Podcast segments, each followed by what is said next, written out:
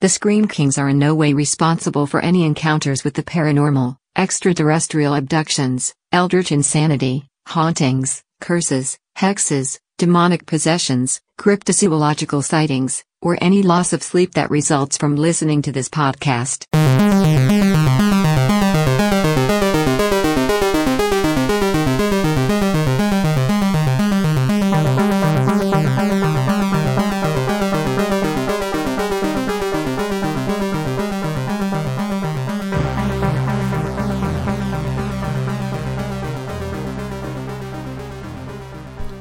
This is the Scream Kings podcast. I'm Nathaniel Darkish, and I am here with Ben Rock and Bob DeRosa, uh, and I'll let them introduce themselves. Hello, I'm Ben Rock. This is the sound of my voice. How you doing? And I'm Bob DeRosa. That's Well- it. That's it. Uh, There was a That's all you pause, like I was going to do more stuff. Are we done? Nothing. All right, That's that it. was a great podcast, guys. Yep. Thanks. That, that, that's a wrap. Longtime listeners of Scream Kings probably know that uh, we are big fans of a previous project that Ben and Bob worked on, uh, specifically Video Palace, uh, the podcast that they did for Shudder. They are back with a new project, and uh, we, of course, had to have them on uh, to talk about it. So, yeah, let's just kind of hear a little bit more about your guys' careers and you know, kind of how you came to be working together and um, then we'll jump into a little bit more about kind of what's happened with Video Palace in the meantime, and and kind of go from there. All right, Bob, you usually start. Do you want to start?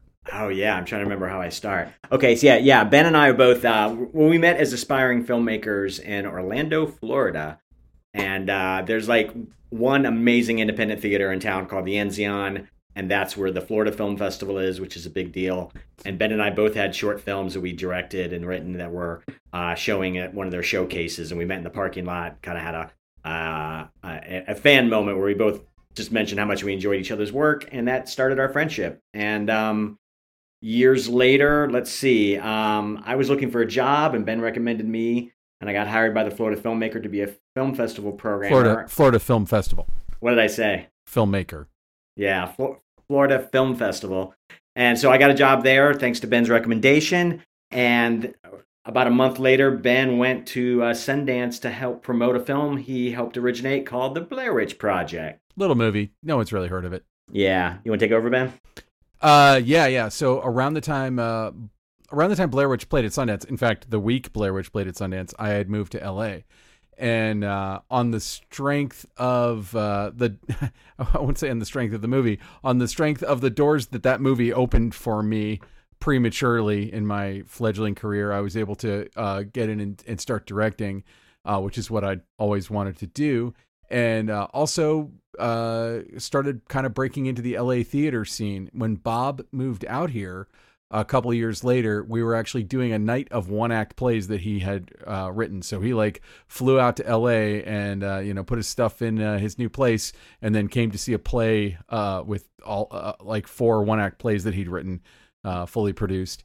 And he and I kind of kept the the theater dream going while our careers uh, did what careers do. You know, uh, you know, you're up, you're down, you're up, you're down, and that whole time we were also doing tons of theater work. There's a, a specifically at Sacred Fools, which is a theater here in LA, and we did a lot of like goofball late night, uh, super gross, gross out uh, comedy stuff in a show that they had called uh, Crime Scene and then Serial Killers um, which was a lot of fun, but you're entertaining, you know, at most 100 drunk people at 11 o'clock on a Saturday.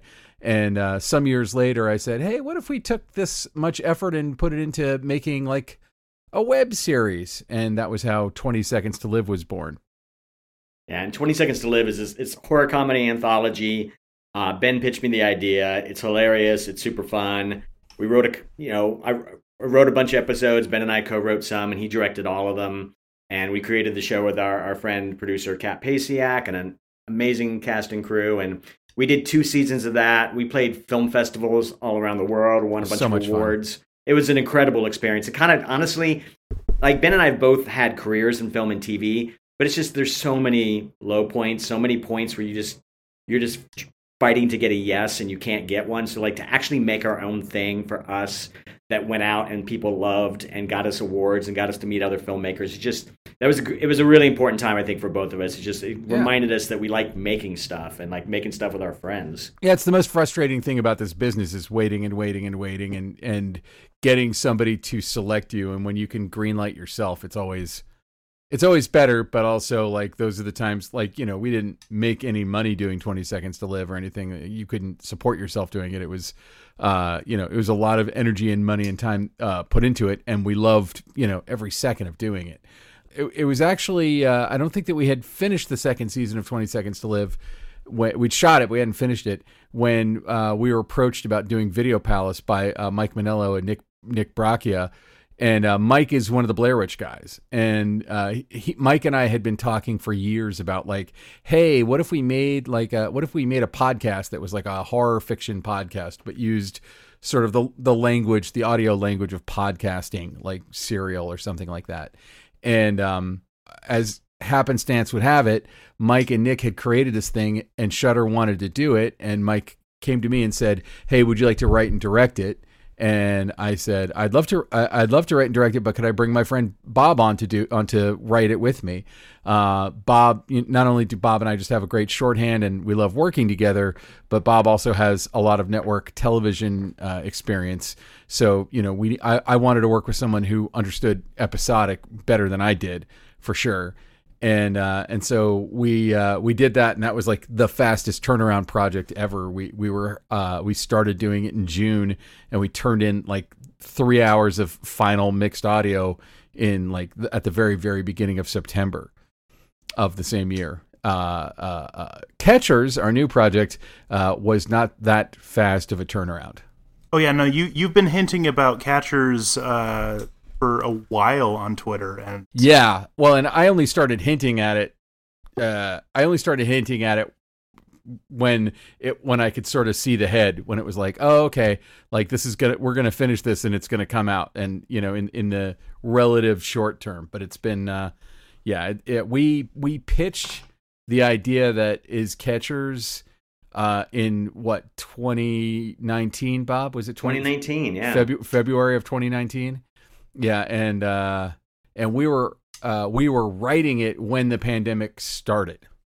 Hey, uh, Yeah. Bob and Ben, this is Max, the other co-host of the Scream Kings. Thanks for, Hey, for being on the show. Sorry I was late. Halloween Thank parties. you for having us.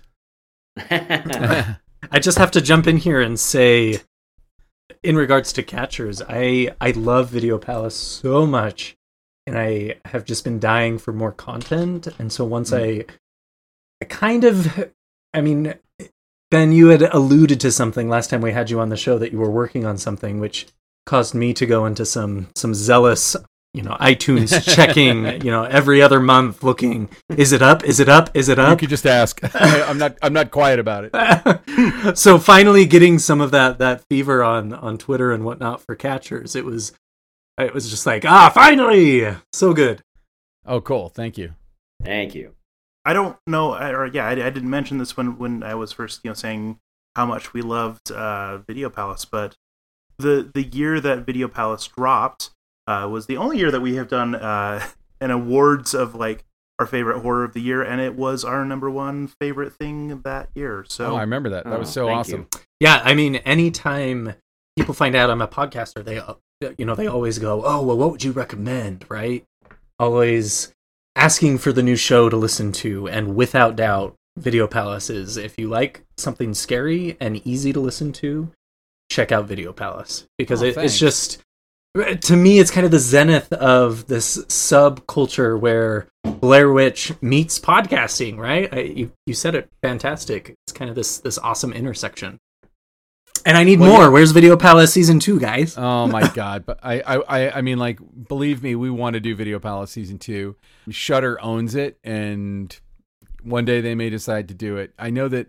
Uh, not to get too into the nut meat of uh, inner AMC uh, kind of politics, but as I understand it, uh, what happened when they because they wanted to do a season two was that around that time AMC basically went to all their smaller networks and, and cut off their ability to do originals and Shudder was doing Creep Show, but for whatever reason, uh, Video Palace season two didn't make the cut, and also like around that time, uh, two of the three of our executives from Video Palace left Shudder, and so you know I know that I know they're still aware of the property. Mike Monello and Nick Braccia are still pushing it. You know there are still some some things that may come out, but like you know we we had uh, I think uh, I think it's fair to say two kind of completely different ideas for season two that I thought would have uh, rocked the house, and I was really excited about them both. And uh, you know, so maybe one day we can do it. I I, I don't know. It, it makes me sad because I, I love that project. I loved working with every person who worked on that. Was just a, a pleasure. It was you know we had to work fast, which you know it sucks when you have to work too fast, but you know, like the people that we brought in, most of them hadn't done anything like that. Bob and I hadn't done anything like that, and it was you know one of those projects where you just learn so much every day that you're working on it and uh, and and have a blast. And I you know I just love the cast that we had. We, everything everything about that experience is really uh, very very positive to me. It's one of the it's also like I don't I don't know how you feel about this Bob but like one of the things that I I've gotten to make in my life that the end product came out pretty much exactly the way I wanted it like the, it, it didn't feel compromised or like, oh, if only we'd had blah, blah, blah. Like I really wouldn't change anything about it if I could. Yeah, no, I, I totally agree. And it, it's really rare in this business to make something because it's, it's always, everything's made by committee. There's whoever's paying the bills, there's executives, there's producers, there's talent. Everybody brings their own ideas to the table and you've got to kind of synthesize that on the writing stage. And then, you know, you're synthesizing on the directing and the, the post production stage. And then by the time you actually, the thing is done, you look at it and you go, kind of looks like what I wanted it to be. Yeah. And this is just one of those weird magical moments when it's the, it's exactly the show we all wanted to make. And we didn't know how to make a podcast. Like Yeah. we didn't know how to, to make a fictional podcast when we started. So we were teaching ourselves as we were going along and probably some of our naivete paid off in just stuff that we just didn't even know if it was going to work. And then it did work. And it was even scarier than we thought it would be. Yeah. I, I mean, honestly, I think that's part of the magic of Video Palace. I remember vividly driving down rural Ohio in the middle of you know BFE. Oh, where in Ohio? Where, where, where? I was uh, outside of Columbus. Uh, my, Um, my wife is from Dayton, so I've spent tons of time in Ohio. that's where I was headed actually. Okay. Um, yeah, it was for a work trip, and I was listening to Video Palace. Nathaniel had recommended it, and you know there are these stretches of road in Ohio that just seemingly go on forever, right? It kind of feels like you're in a Stephen King novel sometimes. And I was listening to Video Palace, and I just kind of got into my head, and I started thinking like, is this real? Is this a real story? Do I need to like look up the lore? It kind of had, you know, this authentic genuineness to it that you just don't have very often anymore. Um, a previous horror podcast that I really enjoy was the Black Tapes, Mhm. a- and, that was really good until it wasn't, right? and and it was refreshing to have that kind of suspense and mystery and horror in Video Palace, and then it just you guys just let it breathe. It wasn't doing anything that it didn't need to do. Uh, I could rave about Video Palace all night long, so Oh, I'll, thank you. Thank you. I'll- Well, I'll- maybe in a sense, it's better that we don't have a second season because it just gives us a chance to fuck it all up. Yeah, there we go. There we go. but uh, anyway, I apologize for sidetracking the introductions. Yeah. I just am obsessed with Video Palace. I think I'm on my sixth listen now. Oh my god. Yeah, we have a problem. It's it's it's it's unhealthy at this point, but you know, whatever. I would love to tell you where we would like to t- take the story. Actually, can I tell you one thing that we talked about? yes. Duh. So Ra- Randy, this is the thing that that that I was the most excited about, and I don't know if I don't know if it would ever happen, but the Randy Wayne character, part of his backstory is that he was in like a black metal band in the in the uh, late seventies, early eighties, I think, and uh, and and we wanted to create like an EP of his music from it, like Oh, hell yeah. that that that had like weird uh you know weird symbolism and stuff that related to the stack and you know all, all the all the other uh mythology in it you know like and and you know because there are all these all these uh musicians around that time making supposed occult music and we kind of wanted to in- interview i don't know if we could even get it but like if we could interview you know I, I, somebody from Kiss or something like that, or or it doesn't even need to be uh, that big of a band, but like somebody who's like, yeah, we were like pretending to be all into demons, and that this guy creeped me out because he was really into some of that stuff. Yeah, Judas Priest or something. Yeah, I mean, I'm sure we could probably get somebody. Uh, but anyway, that was like the idea that I was most excited about. Like, oh man, wouldn't it be cool to make like a metal EP from like the late 70s, early 80s, like make it sound as authentic as possible and fill it with occult clues. Well, and then you're playing on the whole like videotape thing, right? It's not a videotape, Yeah. it could be a cassette tape. Yeah, Mike Mike Monello and Nick Braccia uh, kind of dubbed it uh, a thing they call media horror, which is you know distinct from body horror or whatever. But things like The Ring or Videodrome kind of fall into this category where it's uh, it, it's about someone's obsession with a kind of media. So it it could be anything. It could be videotapes. It could be audio tapes. Uh, you know, I mean, and that kind of played into the the book that Mike and Nick put together uh, in Search of the Eyeless Man, because all the stories are stories in one way or another of media horror. Uh, speaking of that, uh, that that was at least uh, another uh, nice taste of some Video Palace. You know, getting the book was an unexpected treat, but you know, I immediately pre-ordered it, Oh, nice. and yeah, I I've really uh, enjoyed you know my my read through of it and and how uh, eclectic the voices are and and kind of how you know a lot of writers got to play in uh, in that video palace space. What what was it like? You know, kind of being asked to, to write stories for for the thing that you'd already created. I mean, it was a really cool opportunity because I, I mean, also we were working in a new medium, so working in fiction, which you know Ben and I have not had a lot of experience at.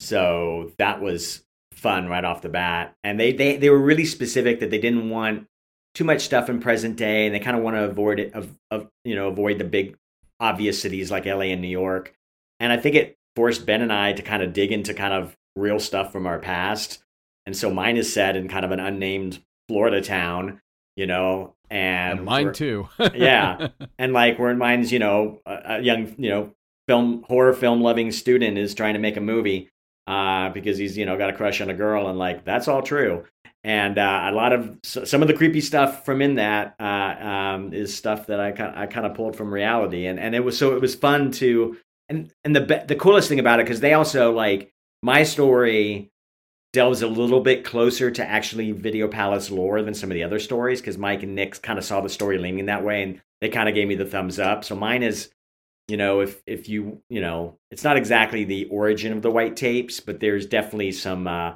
some origin material. There's definitely some some some lore there that's you could kind of interpret you know interpret from that. And uh, and that was just it was and it's fun because it doesn't. It's not like it has to be absolute canon that lines up with everything else because there's three giant movies that some corporation has made and you got to make sure it fits.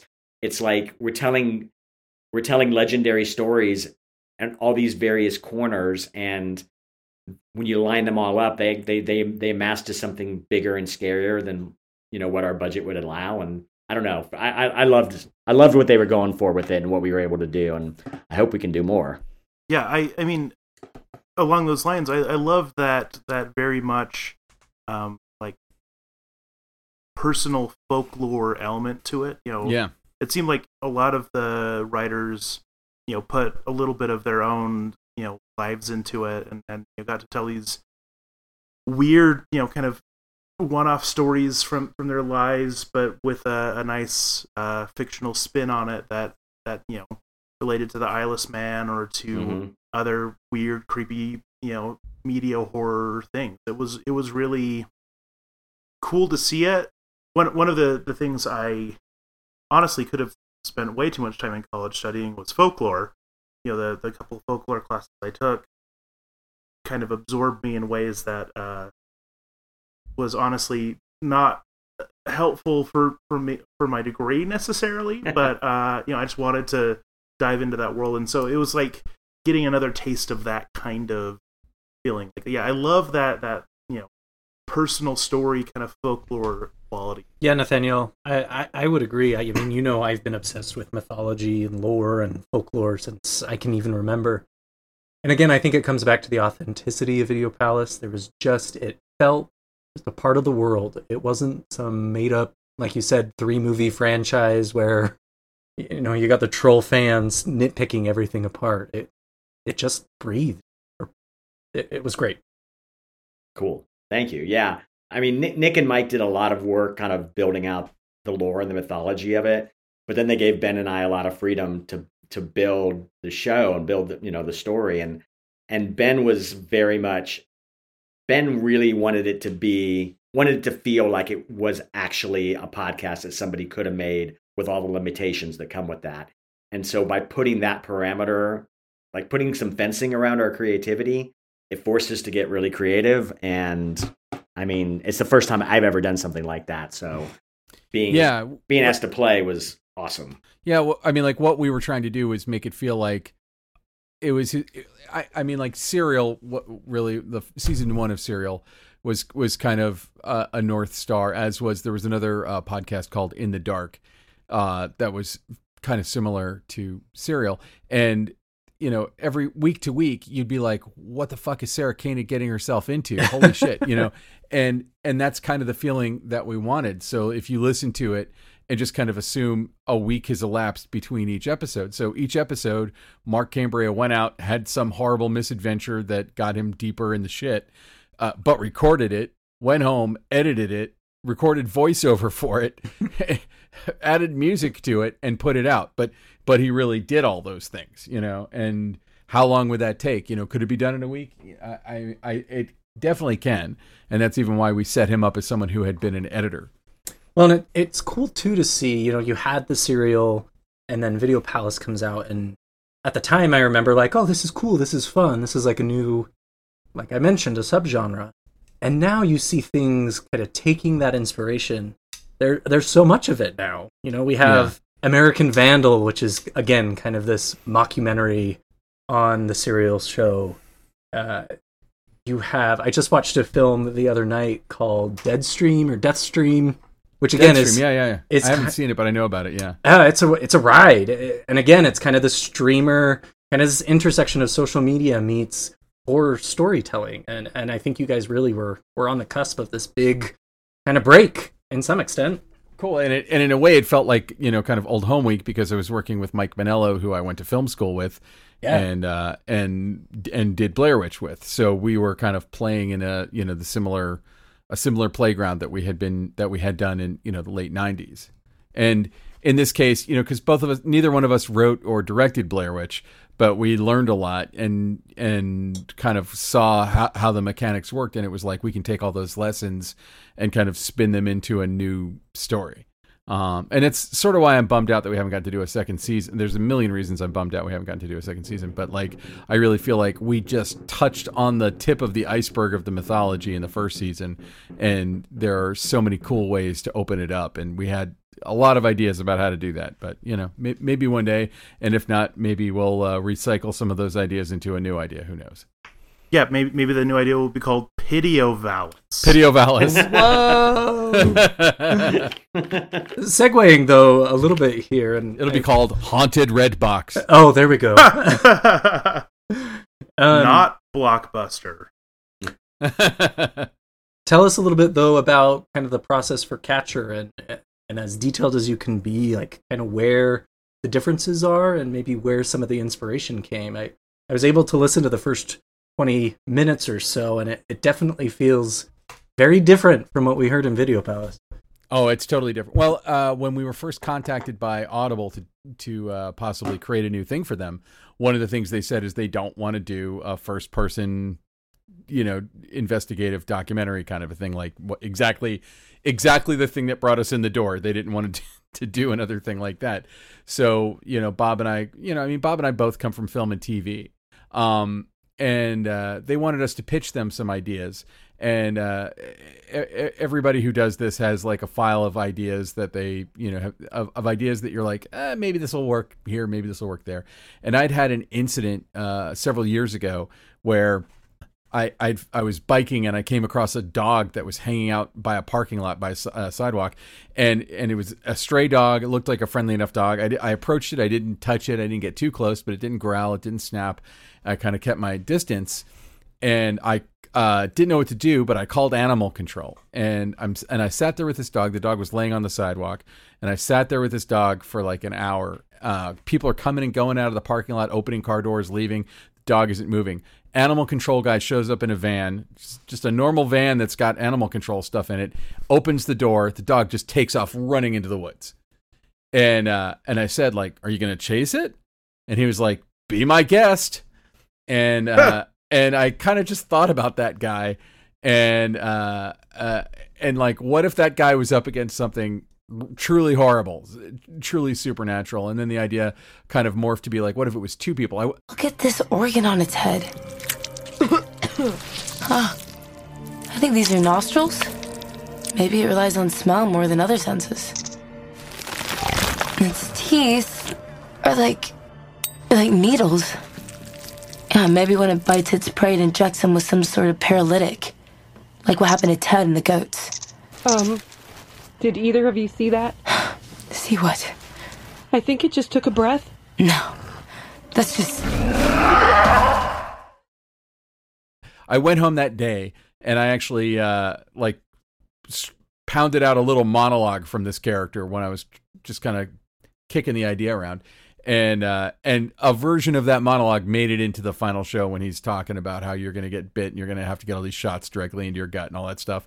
Like him just complaining about his life and how you know cops get greeted, "Hey, hello, officer, not us." You know, we're you know we're just the lowly dog catcher, and and the idea of having somebody who like i mean like it's almost a cliche when you say so and so couldn't be elected dog catcher in this town. You know it's like we hold them in low regard and and don't give them that many resources. And so like what if they were the heroes you needed today? And uh, i threw that idea out to bob and he and he liked it and we pitched it to them and and and they dug it. And so uh, you know we were kind of off to the races. And it's interesting because we were we pitched i mean they bought basically a, a, sentence and then they they paid us a small amount of money to kind of develop a pitch document and write a sample chapter. And so that forced ben and i to kind of dig in and figure out like what's the idea yeah. you know and what's the story. And we came up like ben was really inspired by kind of the the mentor mentee relationships and like repo man and i'm a huge fan of tremors. We both are. And so you know we kind of came up with this idea of like this about to retire crusty old dog catcher collins and he just has to replace train his replacement who's this young young woman. She's a young vet student very idealistic hates mansplaining. So obviously these two do not get along. They just have one more call. They can get through that and then he can retire and she can take over. And the call is out at this remote family farm where supposedly there's a wild animal attack they get out there it's not a wild animal it's a pack of monsters and now they, these two that, that don't get along at all have to team up to protect this family from God knows what it is. And that was the idea that we pitched to them. And kind of, it's, you're right, it's totally different than Video Palace.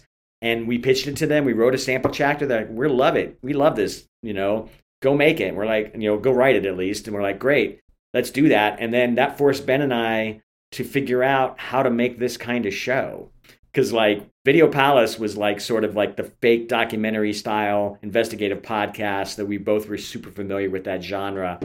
Now we were doing essentially a monster movie for the ears.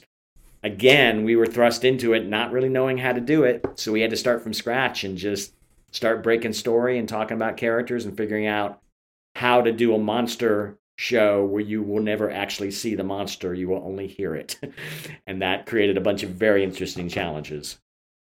Yeah, and having uh, personally listened to a, a, fair number of these uh, audible dramas, specifically a lot of the alien ones, um, what what I'm liking about Catchers is that yeah, you you are up against kind of a harder challenge. You know, the the stories that a lot of these you know writers have done with uh, like Alien Universe and things like that, though really interesting and they're doing really cool things with that you know, we we know what that monster looks like.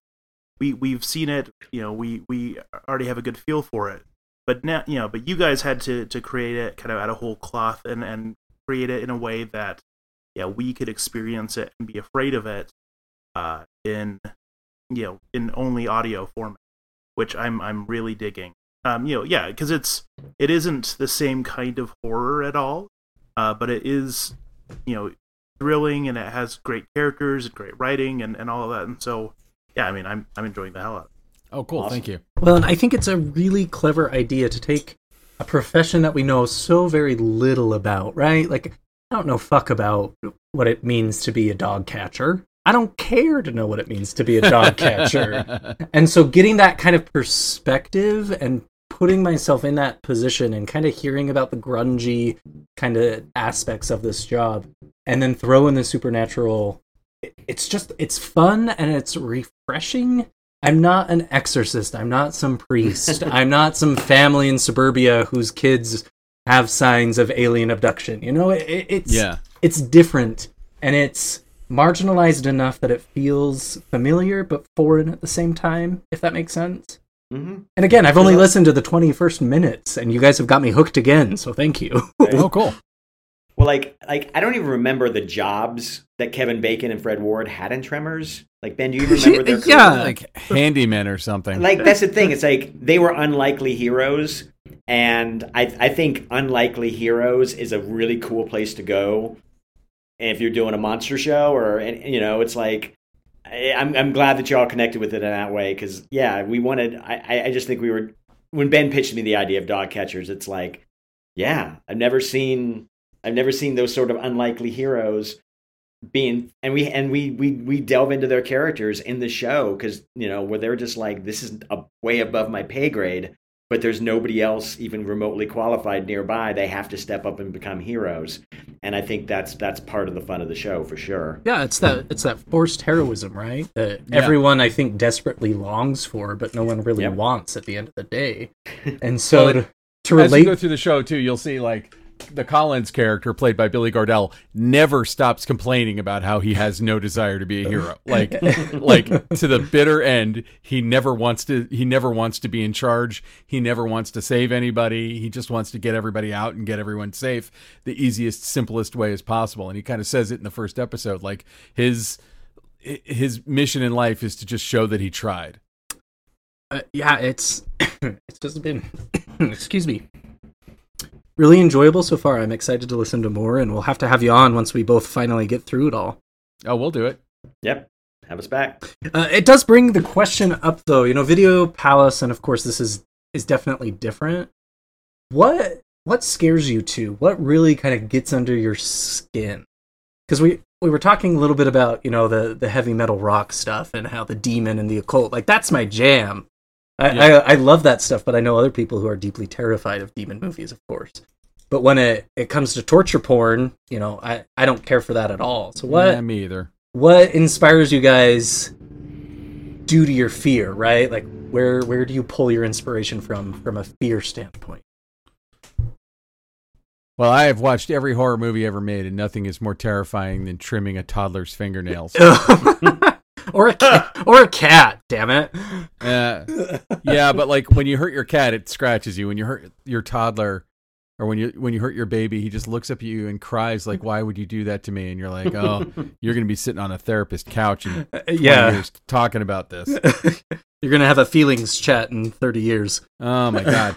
Uh, yeah, I mean, y- you know, I, I- almost have a theory that every movie is secretly a horror movie. I don't care if you're talking about when Harry met Sally. Like the horror is the thing that kind of propels, you know, propels it. Actually, somebody asked me recently, "What's the difference between a horror movie and a thriller movie?" And I'm like, well, uh, uh, uh, a horror movie or a thriller movie could be supernatural, but in a horror movie, the the threat is inexplicable and uh, it, it just has to be inexplicable to the lead character, to your hero, whoever it's whoever you're with. Which is why I would say Silence of the Lambs is a horror movie because I think Buffalo Bill is inexplicable to all of those people. Nobody could imagine. Everyone could imagine Hannibal Lecter. Nobody could imagine Buffalo Bill. He's su- such a freak and a weirdo, and and what he's doing is just so beyond what anyone else uh, does. And uh, you know, Thank you. in this case, I, I, I I- like when people say Silence of the Lambs is a thriller. It's like it's not that it's not a thriller. It's that it it it's definitely more than a thriller to me. You know, yeah movies can be more than one thing right of course, of course. Yeah. Um, you know, like what like movies that scare me. It's like God. It's it's so rare that I'm like scared by a movie, but like when I feel real empathy for somebody. Like uh, Let the Right One In is, you know, probably one of my favorite movies of the last 20 years or or uh, Bob and I actually went to a, a cemetery screening of uh, John Carpenter's The Thing a couple weeks ago. oh hell yeah yeah. Mhm. And like that movie, I mean, that movie still works so well as just a piece of amazing suspense fiction. And you believe those characters, and so you're afraid for them. Uh, and I don't care how many times I see that movie, you know, it, it it really does always kind of catch me. Like at this point, I've seen it so many times that I can just sit back and kind of observe the story mechanics going on and, and appreciate them. But the first time I saw that movie, it was the most. I mean, as a little kid when I saw it, it was the most horrifying thing I had ever seen.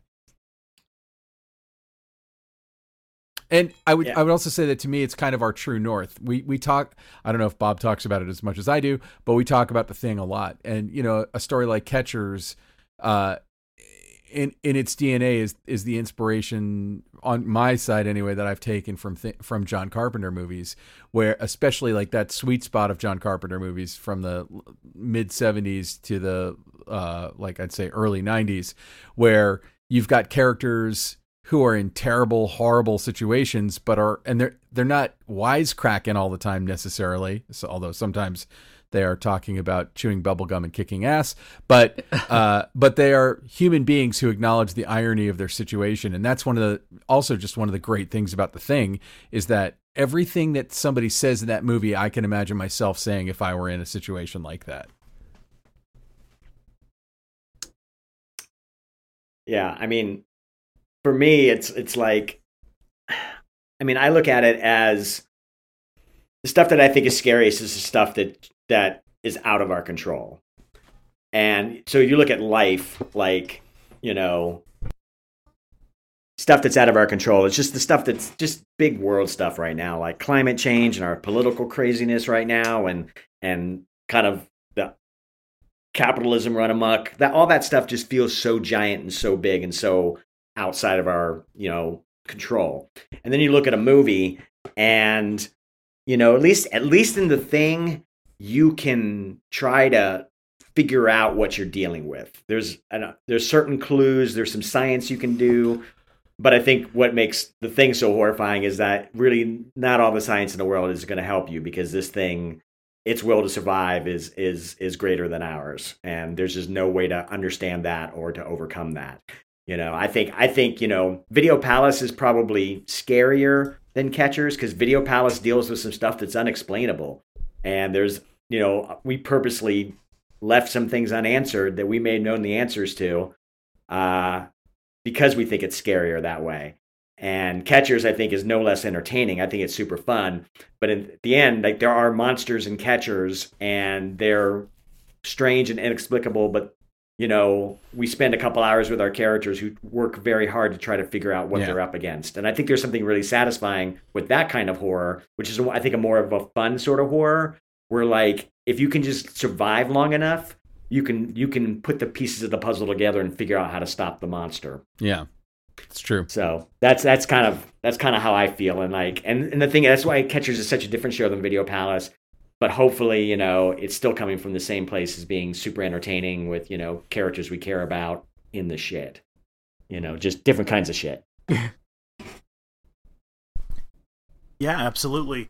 Um, one one of the things I'll have to say, you know, about catchers so far in, in my listen is that I really like how you, even even though you know it's not coming from that you know kind of uh, investigative podcast uh, format, you know, you're still kind of playing with a lot of like real world, um, you know, kind of things that would be recorded, right? You know, the the nine one one tape, yeah um, the you know logs between uh, the police or the um, dog catchers and the the dispatch, all of that, like it, it makes it feel very lived in and um, you know kind of breaks down some of the uh, kind of natural um, barriers that we put between ourselves and fiction.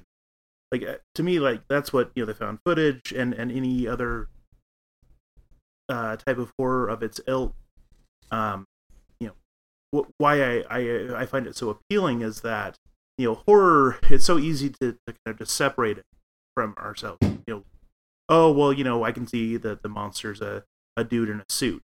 Yeah. But in this case, you know, having that very kind of real world relatable stuff, both with this and with Video Palace, and with you know a lot of other you know things that that y'all have done, um, you know that's I think what you know really draws me in as an audience member, and and why I uh, love this kind of thing so much is because yeah, like it it's it's one step closer to my lived experience, and so it feels that much more real and like you know yeah like I, I can engage with it more. Like like Max said with the the drive uh you know while listening to Video Palace you know it's it's easy to you know kind of start going wait like can I look up this lore and and see like you know oh is this a, a real thing that's going on? Is this a you know are are these white tapes really a, a thing that people are collecting or you know whatever it is because it it does just feel so much more connected to reality I, I, if I can say, one of the most satisfying things about working in the capacity that I worked on the Blair Witch Project was getting into arguments with people about, oh no, the Blair Witch is real, and I'm like, I made it up, dude. I mean, like I, I, I named that character, and and people wouldn't wouldn't listen. It's like, okay, believe it, please believe it. I'm happy you believe it. Yeah, and and I'll I'll say too, like like in, in reference to what you were saying about the road trip. There's something really interesting about audio where it's you're you're taking in a story through one sense, your ears, and and that's it's weirdly intimate. Yeah, and like people get really hooked into it, and like true crime podcasts are just nuts, and like you know, my wife's a murderino, and she loves you know she loves that stuff. So like, there's something about it that gets really really personal with the listener. And so, like Ben and I, we've done two shows now. We've worked on a third one. We can talk about that at the end if you want, briefly. Um, yes, but please. like, um, it's it's like we're still figuring out how to play with this medium, but the potential for it is is really cool because I agree. You know, it's it's it is super intimate and it can really get into your skin. And so my a, a lot of people have told me that they they they tried Video Palace on a road trip and just listened to the whole thing straight through three hours. And that nothing makes me happier because I, I honestly think that's probably the best way to engage with it is just uh, just to have nothing to do but drive and listen and let it into your skull. And so, Well, and like, I, go ahead. I, I think the audio component of it, you know, I, I study neuroscience. That's what my degree is in.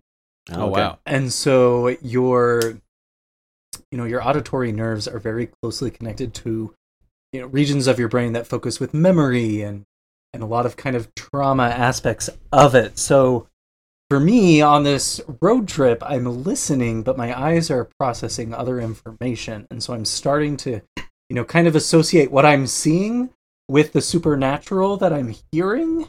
And even the, the mundane of the supernatural starts to elicit these weird memories of like, Oh, that's cool. oh yeah, this one time I saw a shadow out of the corner of my eye, and now I'm listening to this crazy story, and are they related? And it, it- it- you know, the idea of an earworm is very apropos because it it kind of gets into your brain and digs up a lot of these old memories, and you you start to associate what you're actually seeing in the moment with what you're hearing.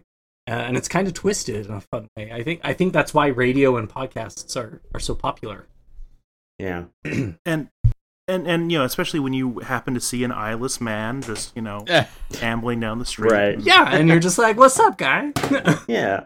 yeah yeah see i just made the stupid decision of listening to it while doing a night security job at a hotel Oh yeah, Oh, jeez. yeah. I Oh, remember yeah, that, that was- Nathaniel. That was great. yeah yeah we we, we both uh worked that job for a while and um yeah we we would just try to recommend you know ad- increasingly horrifying things to each other just to really you know have us at the end of our nerves the whole time But Good times. Well, I, th- I think one of the one of the th- the things that Ben and I do whenever we're going to do a show like this is we sit down and we get we just lay out our parameters. Like what are the what are the storytelling tools we're going to use to tell a story in audio? And and I've listened to s- we've both listened to some big budget shows that we weren't exactly successful and I think it's because people kind of break their own rules right off the bat. And I think there's something about when you stick to your rules and you tell your audience, I'm going to tell you a story and here's the tools I'm going to use and I'm not going to cheat. And so, like in Video Palace, there was various audio tools he used, but we made sure that he would just never be recording something that he wouldn't realistically want to record. So you know that that forced our hand in a lot of ways but helped us be creative. And i think catchers we had to do the same thing. So you mentioned the 911 calls and all those sorts of you know found footagey type artifacts in a story that's not found footage mixed with first person storytelling of our lead character Blair who survived this terrible night and is telling her story to an investigative agent. That's kind of our wraparound device. And then whenever we flash back to you know the, the catcher's story to what happened that night it's only from her point of view you know? So it's very literary that way. So like i don't know if anybody cares but i think it helps when like the way that ben and i we we try to create those parameters and try to stick to them. And and hopefully the audience it helps the audience trust us and kind of go along for the ride metaphorically and I guess realistically if you're listening to this in a car. I, I also feel like uh, mixing up the sources, so having the police radio Yeah. or the 911 call, like it just makes you lean in because if it if you're literally just in the world of uh, uh, of audio uh, of if you're just in one world of audio fiction, I feel like it's sometimes it's hard to keep your attention focused on it uh, all that long. So you know the scenes are about the length of a movie scene for the most part. I mean, there's there's some that go on there like in in episodes, uh, you know, three and four especially. There's some pretty long sequences where there's there's like a siege, um, you know, with the monsters.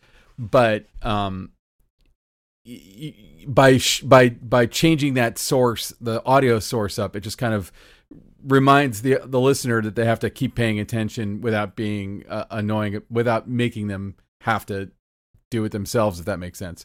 Like it, it just like it's like in in a movie like when you even just editing when you cut to a new scene you cut to a wide shot or you cut to a, a super close up it makes the audience member go like what does this have to do with it? And and changing up those sources helps a lot. In video palace it was like a very organic part of the process because that's how those shows are put together. That's how something like serial or in the dark is done.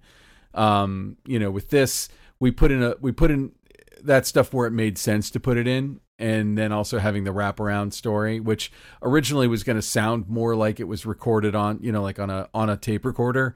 And when we did it it it, it just became confusing and made people ask too many questions. So we we cut it and let that just be part of the clean sound world anyway. But uh uh but but I think it's important when you're doing that stuff to be thinking about that audience experience of like what's to what's to keep me engaged and what's to like what how are we to dribble out new evidence and, and new stuff and if you can kind of kind find uh cool funky ways to do that uh, I just think it, it keeps people more engaged. Like in Video Palace, the Thurman Mueller uh, answering machine message Yeah, yeah. from from Hmm. whatever 20 years ago. You know, it's like we could have given that information some other way, but that was like an interesting way to hear it. Yeah. So, And- go ahead, Nathaniel. Uh, well, yeah, and and along those lines, uh, something that I appreciate, you know, that uh, y'all did, uh, you know, from a, a direction standpoint. I, I know you you mentioned this in our previous uh, episode with you, Ben.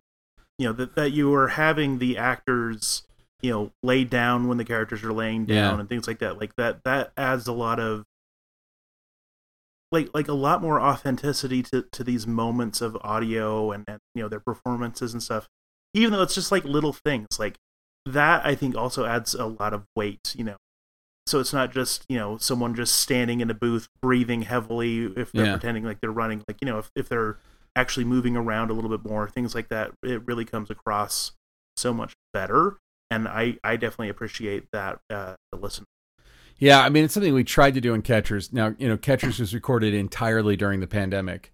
Um, and so we weren't able to have multiple people in the same room.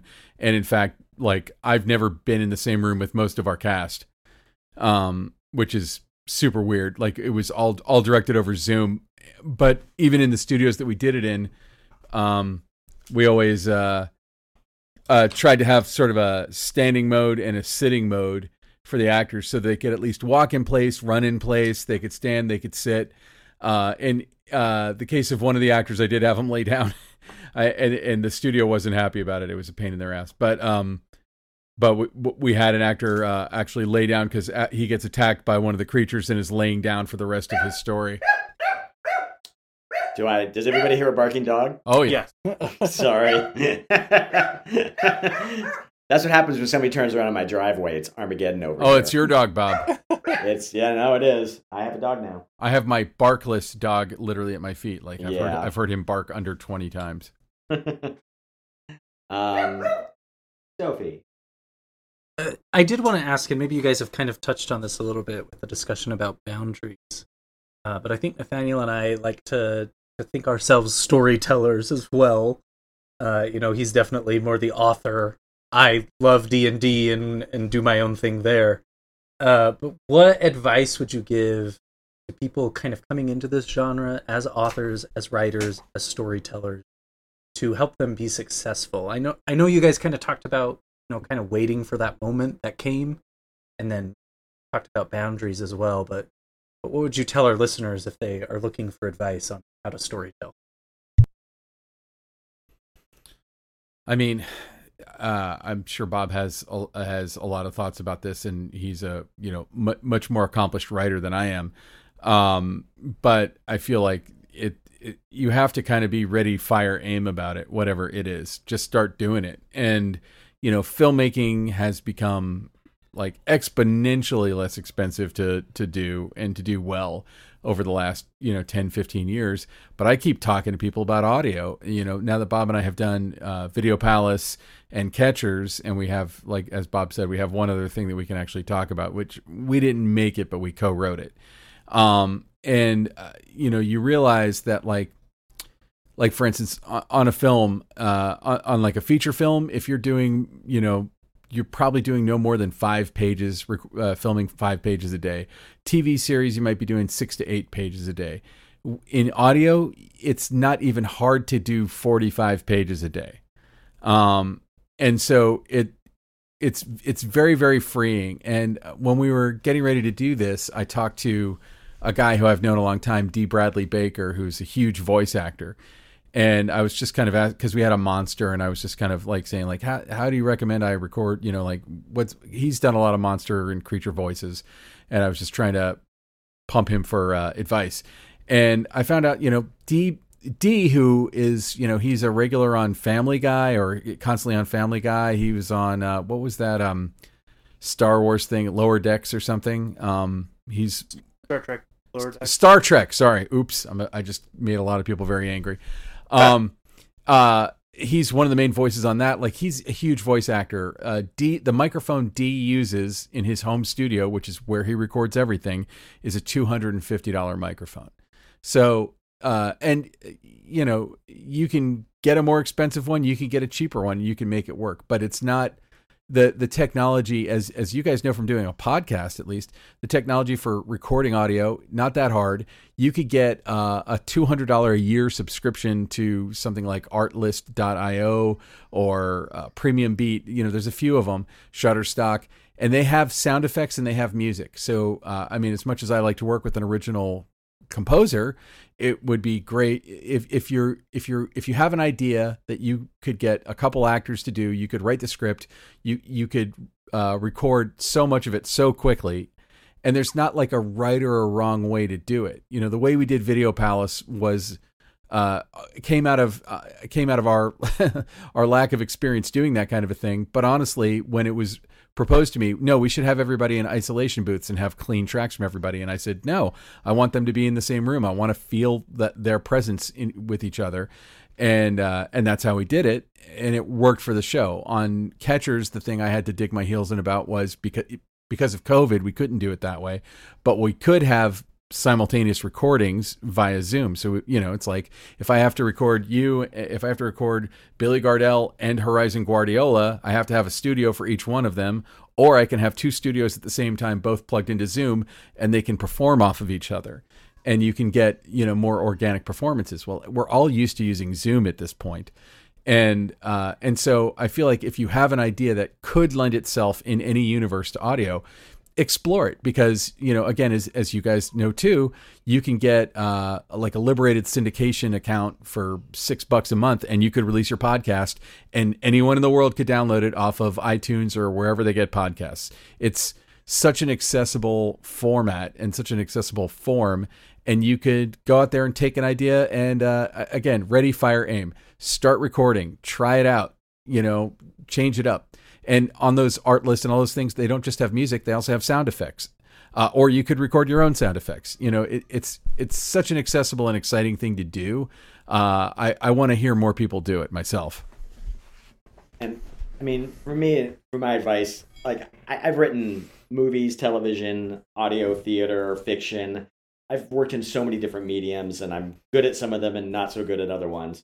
And and my advice kind of lays kind of kind of you know leans right up against Ben's advice, which is is figure out no matter what medium you want to work in, also work in a medium that you can get your stuff in front of an audience. Yeah. Whether that means you do a short film that's playing at a festival, or a web series that plays at a web festival, or a, you know a podcast or a play. Theater is so good for that. Do stuff that gets in front of an audience because that's how you build your taste. That's how you start to realize if you if you write something that you think is scary and you make it and you put it in front of an audience and they're not scared, you know, that's how you learn. You know, or you write a comedy or you write something that you sure is a laugh and your audience doesn't laugh. That's how you learn to be a better writer is by putting stuff in front of an audience and seeing what works and what doesn't because so many people just write stuff on the page and then that kind of puts you in a cave and you just don't know if you're writing if your stuff's good or not. You know if it works on the page but you don't know if it works in the execution. Yeah and i think when you're working in a cave you fall in love with your words and you don't want to change anything. Whereas when you make stuff it forces you to collaborate it forces you to find people who are like-minded who want to make cool stuff and you make stuff together and then it forces you to to get out there and to make mistakes and and to learn. And so like you know ben and i have been we've had solo careers for 20 years but now we've been working together in one way or another for i don't know probably 15 years and we've built an aesthetic we've built a voice you know we can do straight up comedies or we can do straight up horror and there's still some of this aesthetic that we've built together but that's practice that's just Yeah. years and years of trying so like you know and and and occasionally like really falling on our faces. Yeah. Yeah. We yeah. There's yes. Let's But but if you're doing something like uh like theater or uh or audio whatever you know like if you're making a movie you know and you're having to raise hundreds of thousands of dollars or millions of dollars it's like you you're you're expecting to hit a bullet with a bullet. Like you're expecting to like execute this idea to the greatest extent that it can be executed so that it will reach a general audience and people will like it and it will make money but if you're like the late night theater shit that Bob and I used to do a lot, and I would do again if it were still happening, um, uh, was fun because it was a high wire act, and you, and failure was an option. You could you could fall on your face, and but the good thing about that was you would sometimes say like I'm going to take a weird risk here. Um, I, I remember there was uh, it's super gross, so I won't necessarily get into it. But there was a piece that Bob wrote where we had something that was kind of gross happening on stage, and in rehearsal, I decided to take it like way up a notch, like way, way, way up through the roof. And uh, and uh, it, it was a show called Serial Killers, where where you get voted back by the audience to come back week to week. And the guy who was doing it was like, I'll, "Ben, I'll do it, but you know, it's gonna this is gonna get us not voted back." And I was like, I don't think it. I think we're total. This is gonna. People are gonna go crazy when this happens, and we didn't get voted back. And I- you know, I've ne- I've never seen an audience turn against our show so quickly, Ben. it was. and I was watching the audience, and their faces went from elation to "I hate this, I hate this more than anything." And I was just looking across their faces until I got to Ben's face, who was at the very top up in the crow's nest, and Ben had the look of childlike glee yeah. that I will never forget. And the thing is, who cares? We died a flaming death in that show. Who cares? But, but Ben took it all the way, and we died. And then Ben and I came back with a different show and had a ton of fun. So, you know, fail fail where the stakes are not very high, so that when the stakes are high, you've got some experience and you've got the taste of failing. Kind of, you're used Yeah. to it. I, Yeah. I I've I've thought it would. I've always thought it would be good in like film school or art school to like create uh, an environment in which you were you had no choice but to fail, so you could just build a scar over that part of your soul and, and not and not be upset about failing and about taking criticism. Like those are two things that people are really lousy at, and and it's because they suck. and uh, you know no one wants to take criticism. I want catchers to go out. Uh, to uh, I want I want I want the audience that hears catchers to just be elated and and overjoyed and and say nothing but positive things about it. But also I, I, am a grown up and I've been doing this for a minute, and uh, I know that there are going to be people who are going to hate it and they're going to say hateful things about it. And uh, you know that I, I it's taken me a long time to get to the point where like that it's not i'm not going to say it doesn't bother me because i'm i'm still a human being but it's like eh, i'm not going to lose any sleep over that. Like i'm i'm bracing for that. I know it's going to happen. Hmm. with everything. And it happens to everyone on everything that is ever made. I don't care uh, you know if you go look at you know wh- whatever you think of as the most perfect movie ever made if it's you know star wars or blade runner or whatever like you'll find people who fucking hate those stories you know i i, I can't uh, agree more with you know the learning to to fail thing. Um, I just uh, don't go broke. Don't go broke things, failing. yeah, yeah. I mean, you know, just as a, a, high school creative writing teacher, you know, I make my students do a, a, writing prompt every day and read to each other. And yeah, sometimes it just bombs.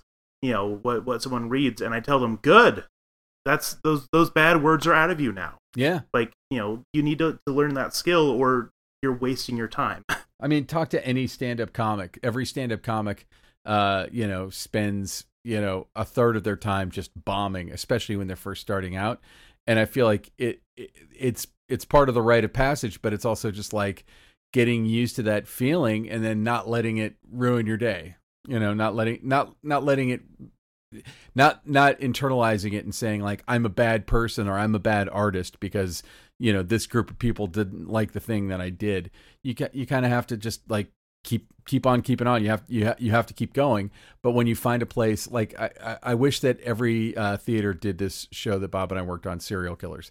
I wish that anyone in any city could just go do this show um, because it it was like instant and and truly instant feedback. You know, like they would put up five shows on a Saturday night three would be voted back. So you had, you know, an okay chance of getting voted back. But if you weren't, if if your show didn't connect, you weren't coming back. And if it was something, if it was a story you really wanted to tell, that you were done in this in this particular format. But it, it, you know, it uh, it, it kind of gets those muscles nice and loose. And I and I do think that like you know, in an audio thing, you could put something out. I mean, if you pay more money on some of these platforms, you get detailed analytics as to who's listening, how long they're listening, blah blah blah, and you can kind of see like, okay, what's what's connecting with the audience. And as a as a as a creator, you have to kind of ride that line between uh, pandering to the audience as you perceive them and telling the story you want to tell. And it's it's a hard it's hard to find where those two Venn diagrams intersect because you know tell the story you want to tell uh, with no respect for an audience and you're not going to get your story out there. No one's going to want to hear it or see it or or you know consume it in any way. But of course, like bend over backwards pandering to the audience and you're not going to make anything that you're going to feel really that happy about. So, you know, what is the audience for your stuff and uh and and and finding that sweet spot that's like some something you like to tell or something you like to do that affects that affects enough of an audience to keep you uh keep you going keep you alive or at least keep you engaged with the work. I mean there's some people out there who don't care about the audience. They're doing it for themselves and you know uh god, god bless them i can't do that. That's you know like i i want to reach an audience. That's that's why i'm doing this. Yeah absolutely. Um well i want to hear more about this uh, other project that that y'all keep alluding to uh it's just a small little something. I, it was kind of a fun bonus that happened when we were just at the tail end of post on catchers. Uh, we got recommended for a, a job. There's a, a, a brand new horror anthology show on Wondery, which is another you know fantastic podcast platform. And so it's called I Hear Fear. And Ben and I were just brought on to co-write an episode, and um, they they already have they have a great a, a, a great team of, of, of writers and producers, and um, so we didn't actually make the show. We just got to co-write an episode and turned it over, and they went off and hired actors and put it together. But you know, Carey Mulligan, Oscar-nominated actress, is hosting it, and she's actually starring in our episode. Um, and we just they they gave us kind of a, a neighborhood of a of a horror type story that they that they were interested in, kind of involving a a a, uh, a horrific um, uh, happening on a movie set. And uh, Ben and I went to town and wrote our butts off, and that was a super fast process. Maybe from the time we got brought on to the time we uh, um, turned it in was maybe six weeks. Yeah. Um, but it's about a 40 minute episode. And so again, we didn't produce this one, but it's an awesome team. Everybody who was worked on it was incredible. And I and uh, we haven't even heard our episode at this point. Haven't, haven't heard it. yeah. So uh, so by the time hopefully when this podcast is released, our episode will be out. I think it drops on Halloween.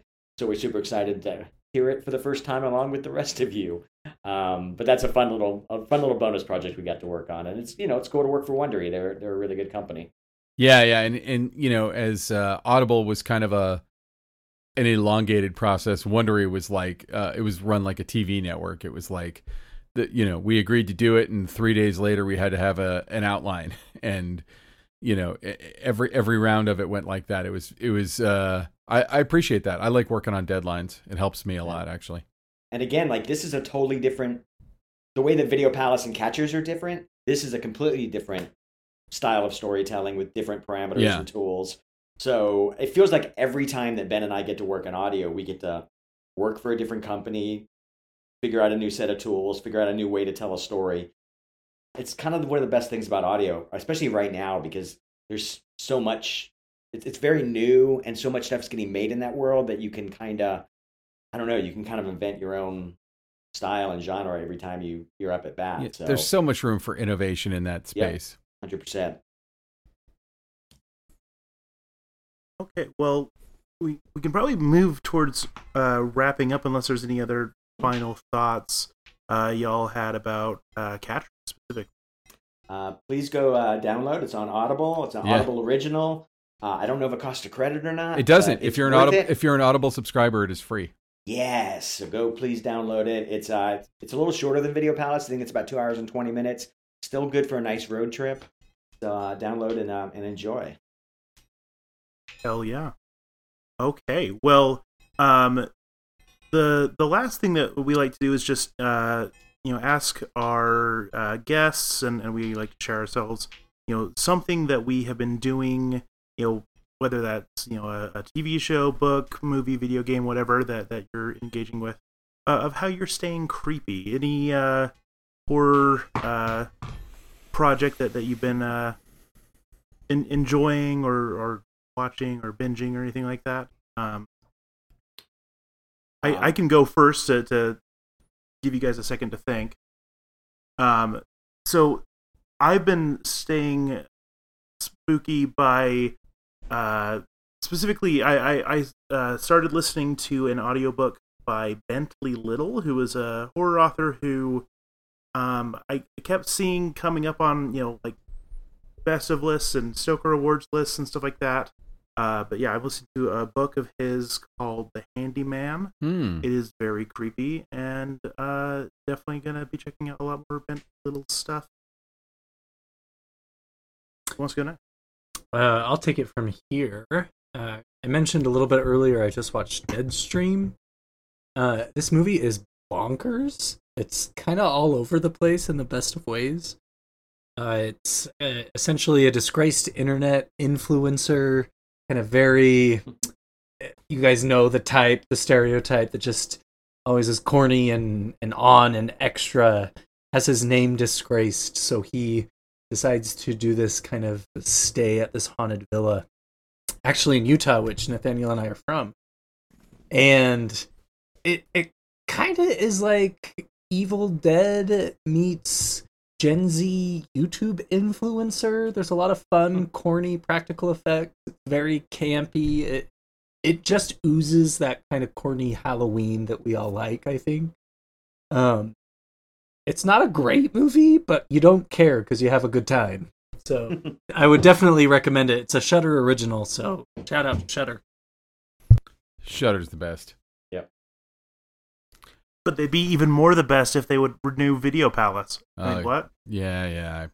Spread the word. I know you are. Preach. You you mentioned that they were they were in cahoots with AMC, of course, and I, I love that Nicole Kidman AMC intro, so maybe they're just obsessed with that too, and they just No, uh, AMC networks like uh, ah, gotcha, gotcha. yeah, they're owned by AMC networks. So uh, more Better Call Saul, less uh, Nicole Kidman Ah, weird got- in, intro thing. well, we can have both, right? That's fair. Uh, how about you, Ben? You got something creepy? Uh, well, yeah, it's a little retro creepy. Um, Bob and I actually in our theater exploits both had a fun opportunity to work with Stuart Gordon, uh, who unfortunately passed away about God was it? It's about it's coming up on two and a half, three years, I think. Um, but we we got to work with him, and you know he famously made Reanimator. But I um on Kanopy, which is the uh, streaming service that's free with a library card. Uh, I I was just clicking around there, and and they had a bunch of Stuart Gordon uh, movies, and so I I was checking out Dolls, uh, which is so cool and s- such a, a fun weird ass movie, and uh, but then I watched uh, From Beyond, which was his H.P. Lovecraft follow up to uh, Reanimator. And that movie to me is just unbelievably underrated. And uh, if you have a library card and you're listening to the sound of my voice and you get Kanopy and watch From Beyond, it's just rip shit bonkers. It's such a such a weird ass movie. And in a lot of ways, even though it's, you know, several years after John Carpenter's The Thing, it's got practical effects that feel very much like that. Sold. And Nice. and Jeffrey Combs and Bar- Barbara Crampton in the leads. Double sold. It's so good. And Ken Foree. Oh my god, I could keep going. Uh, it's it's uh and and it looks gorgeous. And uh, you know, like I knew Stuart, so like I'm truly upset that he passed away. But also, I was before I knew him, I was a fan of his movies, and I wish we had 50 more Stuart Gordon movies. His movies are so specifically him. Like they're nobody made movies like him, and and they- they're in just such an interesting uh, cinematic voice. And I don't know that you know, like we just we don't have a Stuart Gordon today. So uh, so check out the Stuart Gordon that we actually had, and uh, definitely check out From Beyond. Yeah, and for me, it's like I feel like I've been trying to catch up on horror movies. I feel like I've been behind, behind especially with movies coming out this year because there's so many good ones. So I finally, my wife and I just like on a weekday afternoon went out and caught a matinee of Smile. Oh, it's so good. It was us and two other people in the theater, and it was you know, and I was like, okay, you know, this made a bunch of money. It's probably going to be dumb, and that movie creeped my ass out. Oh, It's I, see, I was so bored in Smile. Really? Yeah. I don't know. I don't know why. It's it's one of the. It's very. It's primal, and either you're you're just like eh, but for some reason it got under my skin. It got into that place where I was talking about before of just like, I, I if this had happened to me, I don't know what I would do. Mm. Like it was such a. It was such. It put them in. It painted the the heroine in such a corner.